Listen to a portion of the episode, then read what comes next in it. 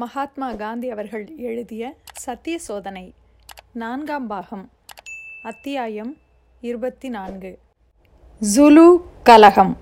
ஜொஹானஸ்பர்கில் நான் நிலை பெற்று விட்டேன் என்று நினைத்த பிறகும் எனக்கு நிலையான வாழ்க்கை ஏற்படவில்லை. இனிமேல் கொஞ்சம் அமைதியாக இருக்க முடியும் என்று நான் எண்ணியிருந்த சமயம் எதிர்பாராத ஒரு சம்பவம் நிகழ்ந்தது.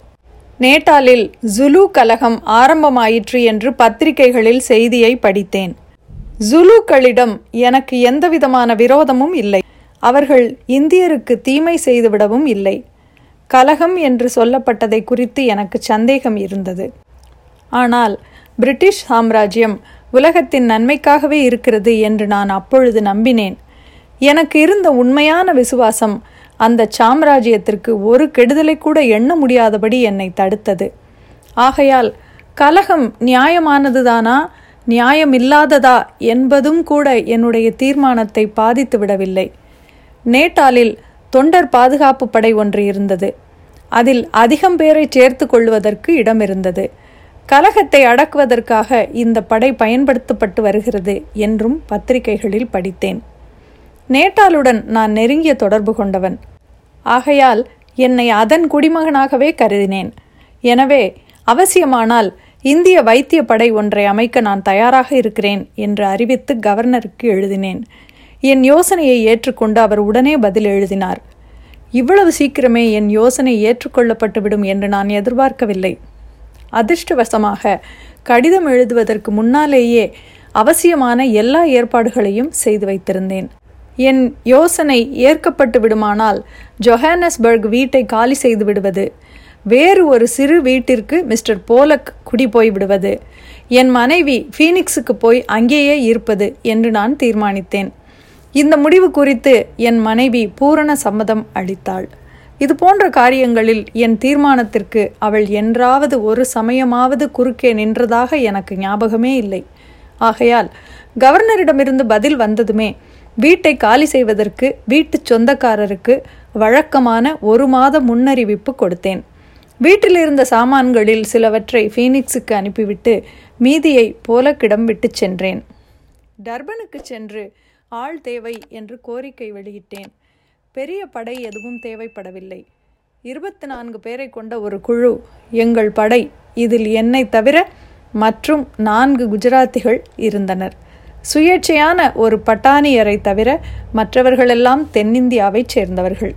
முன்னால் ஒப்பந்த தொழிலாளர்களாக இருந்தவர்கள்.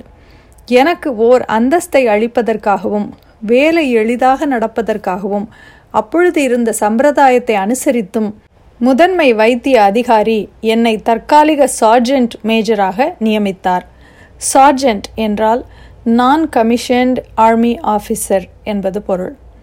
நான் தேர்ந்தெடுத்த மூவரை சார்ஜென்ட்களாகவும் ஒருவரை கார்போரல் ஆகவும் நியமித்தார்.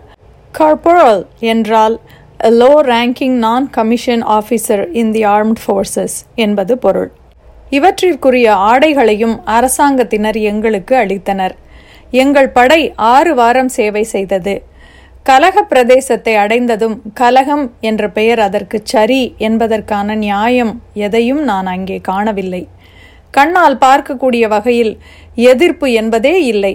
சிறு கலவரம் பெரும் புரட்சியாக மிகைப்படுத்தப்பட்டதன் காரணம் இதுதான். ஜுலுக்கள் மீது புது வரி விதித்தார்கள். அதை கொடுக்க வேண்டாம் என்று ஒரு ஜுலு தலைவர் தன் மக்களுக்கு கூறினார். வரி வசூலிக்க போன ஒரு சார்ஜென்ட்டை ஈட்டியால் குத்திவிட்டார்களாம். விஷயம் எப்படி இருந்தாலும் என் அனுதாபம் ஜுலுக்கள் பக்கமே இருந்தது. எங்களுடைய முக்கியமான வேலை காயமடைந்த ஜுலுக்களுக்கு பணிவிடை செய்வதே என்று தலைமை காரியாலயத்துக்கு போனதும் நான் அறிந்து ஆனந்தமடைந்தேன். அங்கிருந்த வைத்திய அதிகாரி எங்களை வரவேற்றார். காயமடைந்த ஜுலுக்களுக்கு வெள்ளைக்காரர்கள் மனமாற பணிவிடைகள் செய்வதில்லை என்றும் அவர்கள் புண்கள் அழுகிக்கொண்டே வருகின்றன என்றும் என்ன செய்வதென்று தெரியாமல் தாம் திகைத்து கொண்டிருந்ததாகவும் அந்த அதிகாரி கூறினார். நாங்கள் வந்தது ஒரு பாவமும் அறியாத ஜுலுக்களுக்கு தெய்வ சகாயம் போல ஆயிற்று என்றும் அவர் ஆனந்தம் அடைந்தார் புண்களுக்கு மருந்து வைத்து கட்டுவதற்கு வேண்டியவைகளையும் கிருமி ஒழிப்பு மருந்துகளையும் எங்களுக்கு கொடுத்தார்.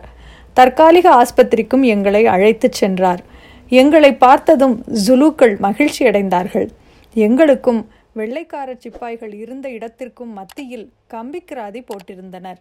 அதன் வழியே வெள்ளைக்கார சிப்பாய்கள் எங்களை எட்டி பார்த்து ஜுலுக்களுக்கு சிகிச்சை செய்ய வேண்டாம் என்று எங்களை தூண்ட முயன்றனர்.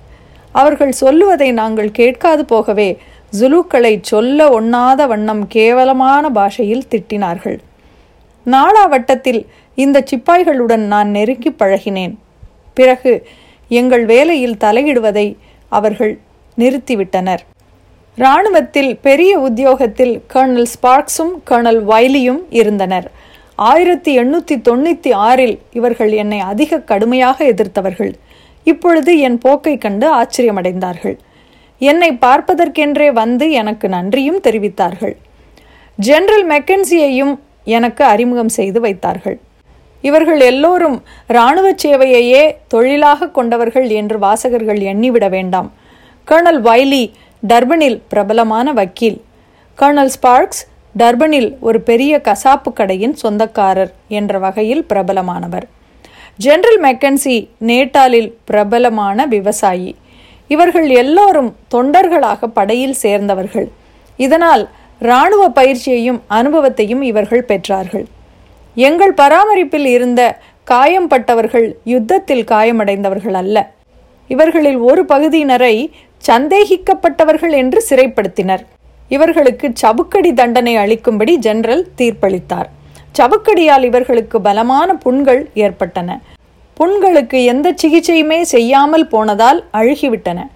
மற்றவர்களோ சிநேகமான ஜுலுக்கள். விரோதிகளிலிருந்து இவர்களை பிரித்து காட்டுவதற்காக இவர்களுக்கு பட்டைகள் கொடுக்கப்பட்டிருந்தும் தவறாக இவர்களை சிப்பாய்கள் சுட்டுவிட்டனர். இந்த வேலை மட்டுமல்லாமல் வெள்ளைக்கார சிப்பாய்களுக்கு மருந்து கலந்து கொடுக்கும் வேலையும் எனக்கு இருந்தது. டாக்டர் பூத்தின் சிறிய வைத்தியசாலையில் ஒரு வருடம் நான் இதில் பயிற்சி பெற்றிருந்ததால் இந்த வேலை எனக்கு எளிதாக இருந்தது. இந்த வேலையின் காரணமாக அநேக ஐரோப்பியருடன் எனக்கு நெருங்கிய தொடர்பு ஏற்பட்டது. அதிக வேகமாக ஓரிடத்திலிருந்து மற்றொரு இடத்திற்கு போய்க் கொண்டிருந்த ஒரு படையுடன் நாங்கள் இணைக்கப்பட்டிருந்தோம். எங்கெங்கே ஆபத்து இருப்பதாக தெரிந்ததோ அங்கே போகும்படி இந்த படைக்கு உத்தரவிடப்பட்டது. இதில் பெரும்பகுதியினர் குதிரை வீரர்கள். எங்கள் முகாம் நகர்ந்ததும் காயமடைந்தவர்களை தூக்குவதற்குள்ள டோலிகளை தோளில் சுமந்து கொண்டு நாங்கள் நடந்தே போக வேண்டும். இரண்டு மூன்று தடவைகளில் ஒரே நாளில் நாற்பது மைல்கள் நாங்கள் நடந்து போக வேண்டி வந்தது. ஆனால் நாங்கள் சென்ற இடங்களிலெல்லாம் எங்களுக்காக தெய்வீக தொண்டு இருந்ததற்காக நன்றி உள்ளவனாகிறேன். தவறுதலாக சுடப்பட்டுவிடும் சிநேக ஜுலுக்களை நாங்கள் டோலிகளில் தூக்கி கொண்டு முகாம்களுக்கு போய் தாதிகளாக அவர்களுக்கு பணிவிடை செய்து வந்தோம். இத்துடன் அத்தியாயம் இருபத்தி நான்கு முடிவடைகிறது. மீண்டும் அத்தியாயம் இருபத்தி ஐந்தில் சந்திப்போம். நன்றி.